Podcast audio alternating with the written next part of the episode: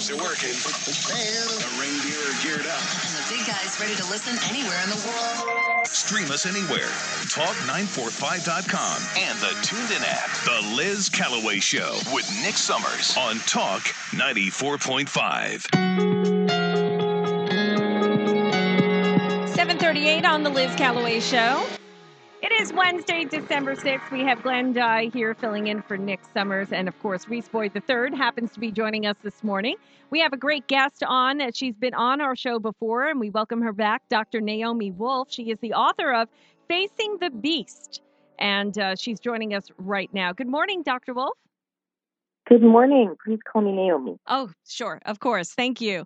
Um, so I was um, I was talking about you earlier uh, in you know leading up into this interview about how we have spoken to you before about um, another Naomi that has been uh, I guess misidentified and confused with you. Um, and everything I read, you know, it says, you know, once a feminist, now, you know, right wing conspiracy conspiracy theorist, anti vaxxer. I mean, they try and give you all these negative connotations and labels. Mm-hmm. Um, and mm-hmm. how poor Naomi Klein, you know, she's been mistaken as you, and, and now she's turned this into this amazing book that she wrote. Um, but it really all seems like a further attempt to cancel you and quiet you down. I feel that's how it looks. Can you tell well, us? Thank- yeah. Go ahead, please. No, please tell us um, what has been going on since, you know, maybe, you know, tell us about that story and where are you at at this point? Yeah, well, thank you for your kind words. Indeed, I think you're right. Um, so, people who may not know, the uh, very well known writer Naomi Klein did write a whole book um, attacking me, incredibly enough. She's a distinguished intellectual. There's no reason for her to spend her time doing that. Um, but excuse me, it happens to coincide with the work that I'm doing, overseeing 3,250 doctors and scientists who have volunteered to read through the Pfizer documents and who have um, produced under our company's oversight 92 reports showing people what's in the documents released under court order and what's in the documents, as I think you and I have discussed before, is yes. the greatest crime against humanity in recorded history, right? with a special focus on um, sterilization of the next generation. And while I've been working on this, she's written this book basically, you know, as you say, trying to cancel and smear and discredit me further as if, you know, getting kicked off, you know, all of the platforms and, and smeared as, as I was, um, is subject of my new book, Beast and Beast, you know, is not enough. It's a you know, continual canceling. So that all seemed pretty surprising. Um, but then I found out that when she was turning in her book and getting ready for a book tour, and right throughout her book tour, her husband got handed.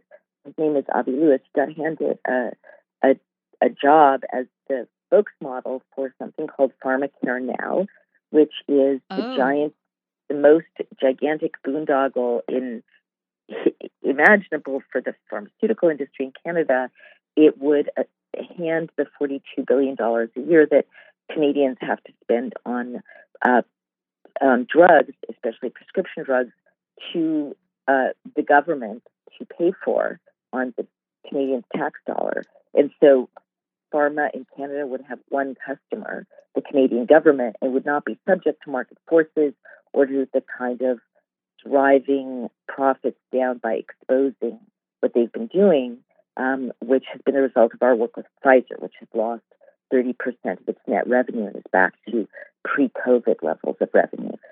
So um, that's what Avi Lewis is doing. And her her father in law, uh, Avi Lewis's dad, Stephen Lewis, uh, was the UN ambassador, the ambassador to the UN for Canada. And then when he was done with that, he ran a vaccine nonprofit bringing vaccines to um, Africa.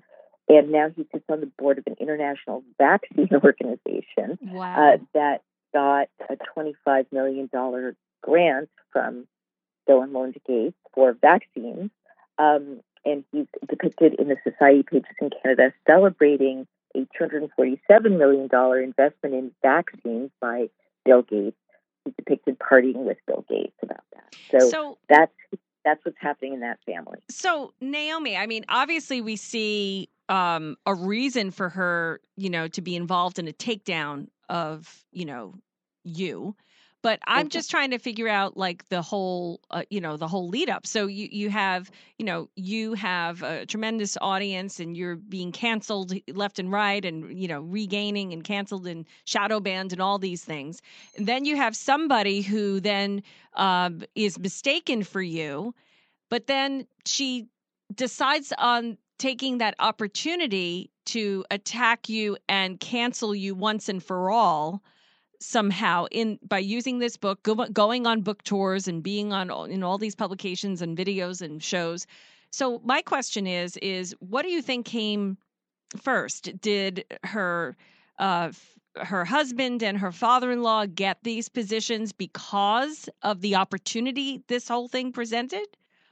Uh, you know gave them reason gave her you know you know a, a mission? It- do you think she's on a Mhm. mission or do you think that she kind of fell into that because that's the way her family business is I think that's a great question, and I wish more people asked follow up questions like that. Um, well, her father in law has been out front in the globalist, you know, vaccine procurement scam since, you know, for many years. okay So um, that's that timeline. So I don't think he got those opportunities uh, because of her book, but I think that the um, network he's in, which is the most powerful globalist kind of vaccine network, as well as the most powerful globalist take over the world network, basically for Marxism. Um, they, I'm just guessing based on having been in the world of elites for most of my career, you know, on the left, they saw that, you know, his daughter-in-law was a gifted, well-known writer, and may have taken the opportunity to present this project to her. Right? That's my mm-hmm. guess. wow. Uh, then her husband, then the timeline with her husband is very clear. After she turned in her book, you know, after there was a book contract, um, he got this uh, plum role uh, hosting completely empty town halls across Canada for pharmacare now, um, which is, uh, you know, again, this, this boondoggle lobbying gig. Wow. You know, those Yeah. lobbying things, oh my gosh, they are really high paying. But here I have a question for you. You know, you Mhm. oh, I, I've asked you this before, Naomi, and we're speaking with Dr. Naomi Wolf, the author of Facing the Beast, and of course, the um, the original uh, book is uh, Beauty Myth, which you know we've talked about that before. But I Mhm. wanted to ask you, you know, um, you have risked so much to tell this story about the vaccines, and you said something that I was kind of thinking, but I don't think we ever really, really talked about. You talked Mhm. about how this is a crime against humanity, but you said it is its goal is to sterilize the next generation. Um, Yeah. that's I, I don't remember us talking specifically about that. So now, fast forward from the last time we spoke, is that even clearer to you now based on the 92 reports that your team has uncovered from these Pfizer documents? Yes, without a doubt. I'm sorry Wow. to say. Mm. Yeah. And the details of that are in Facing the Beast, um, my new book, uh, as well as anyone can download the 92 reports for free on the upper right hand corner of dailyclout.io. I don't recall how much of the sterilization campaign, in, in effect, um, I had shared with you when we last spoke. But, um, you know, the, the, the most, the last few months, documentation shows that, um, gosh, there's so much. There's an eight page pregnancy and lactation report in the Pfizer documents that it reveals that two babies died in utero um, and that Pfizer concluded that the deaths were due to uh, transplacental exposure to vaccine, maternal exposure. Those are their words. In other words, they knew that the vaccine in the mother's body was killing these babies. Wow. Um, and that was their conclusion. And they kept pushing it, keep pushing it to this day for pregnant women. Um, and we have a million missing babies in, in Western Europe. Uh, in databases across the West, there's a 13 to 20 percent drop in live birth. Um, we know the mechanism. We know that.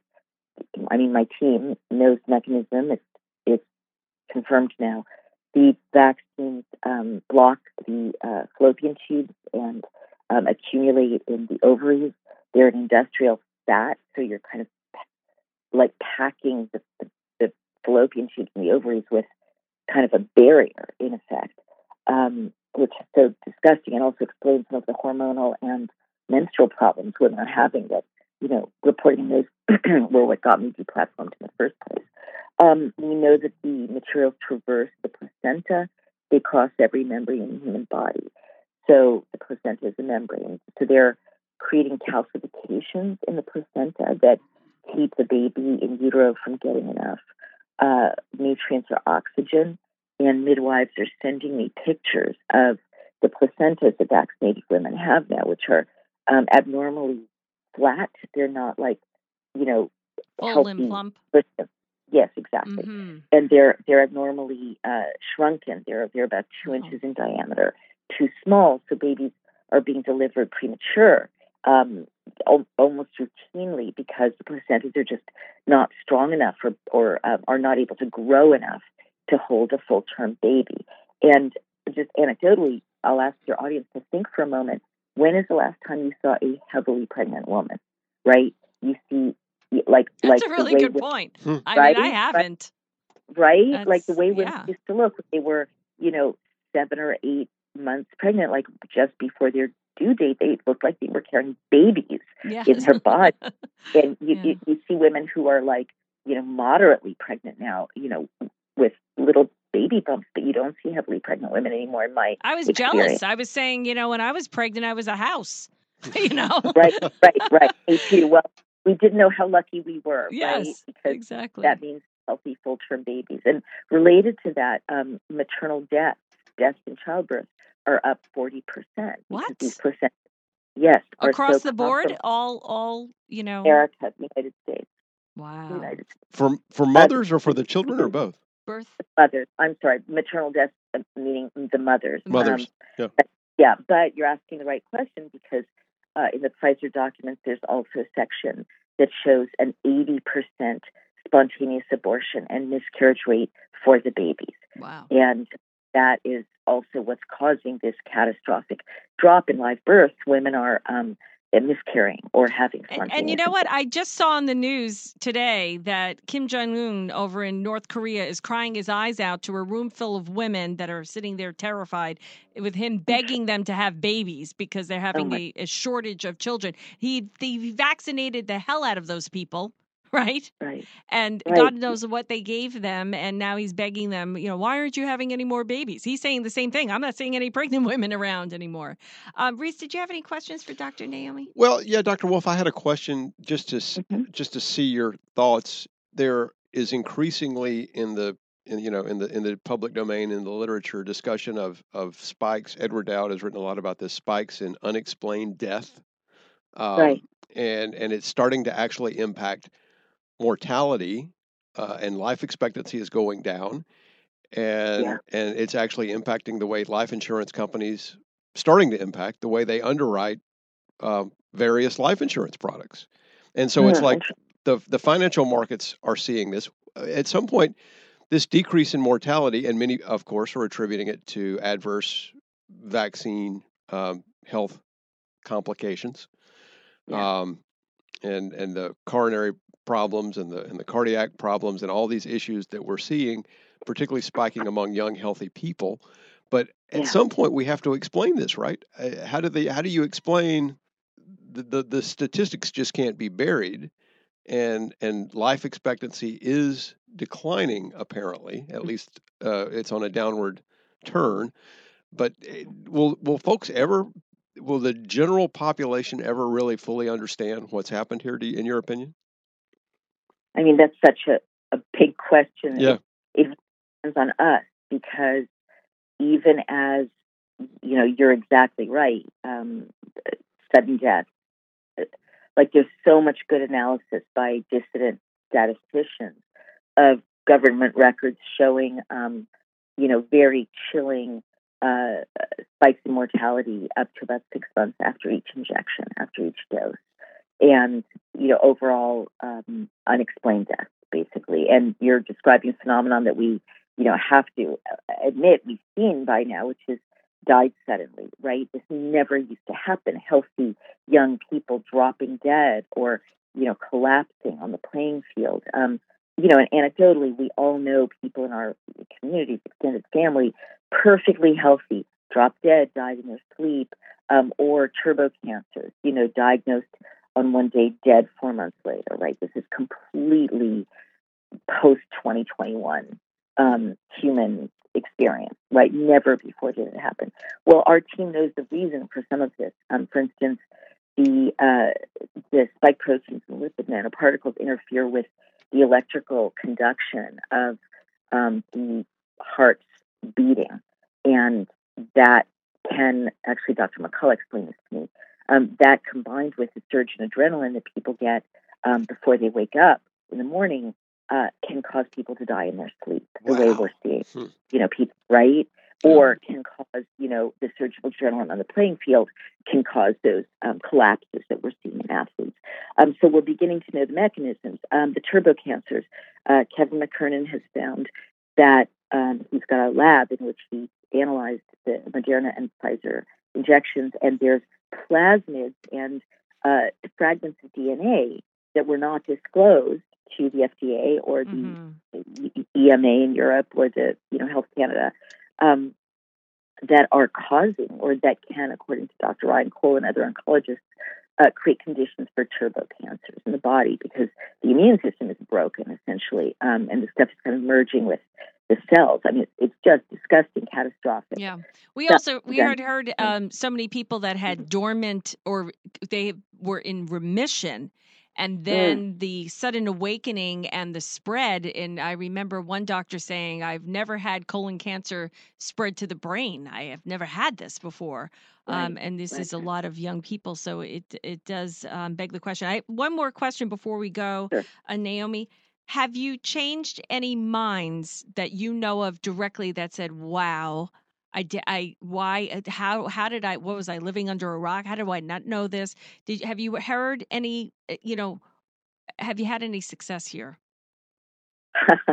um, well, just to, to finish the questioner's um, last question, because I feel guilty that I didn't.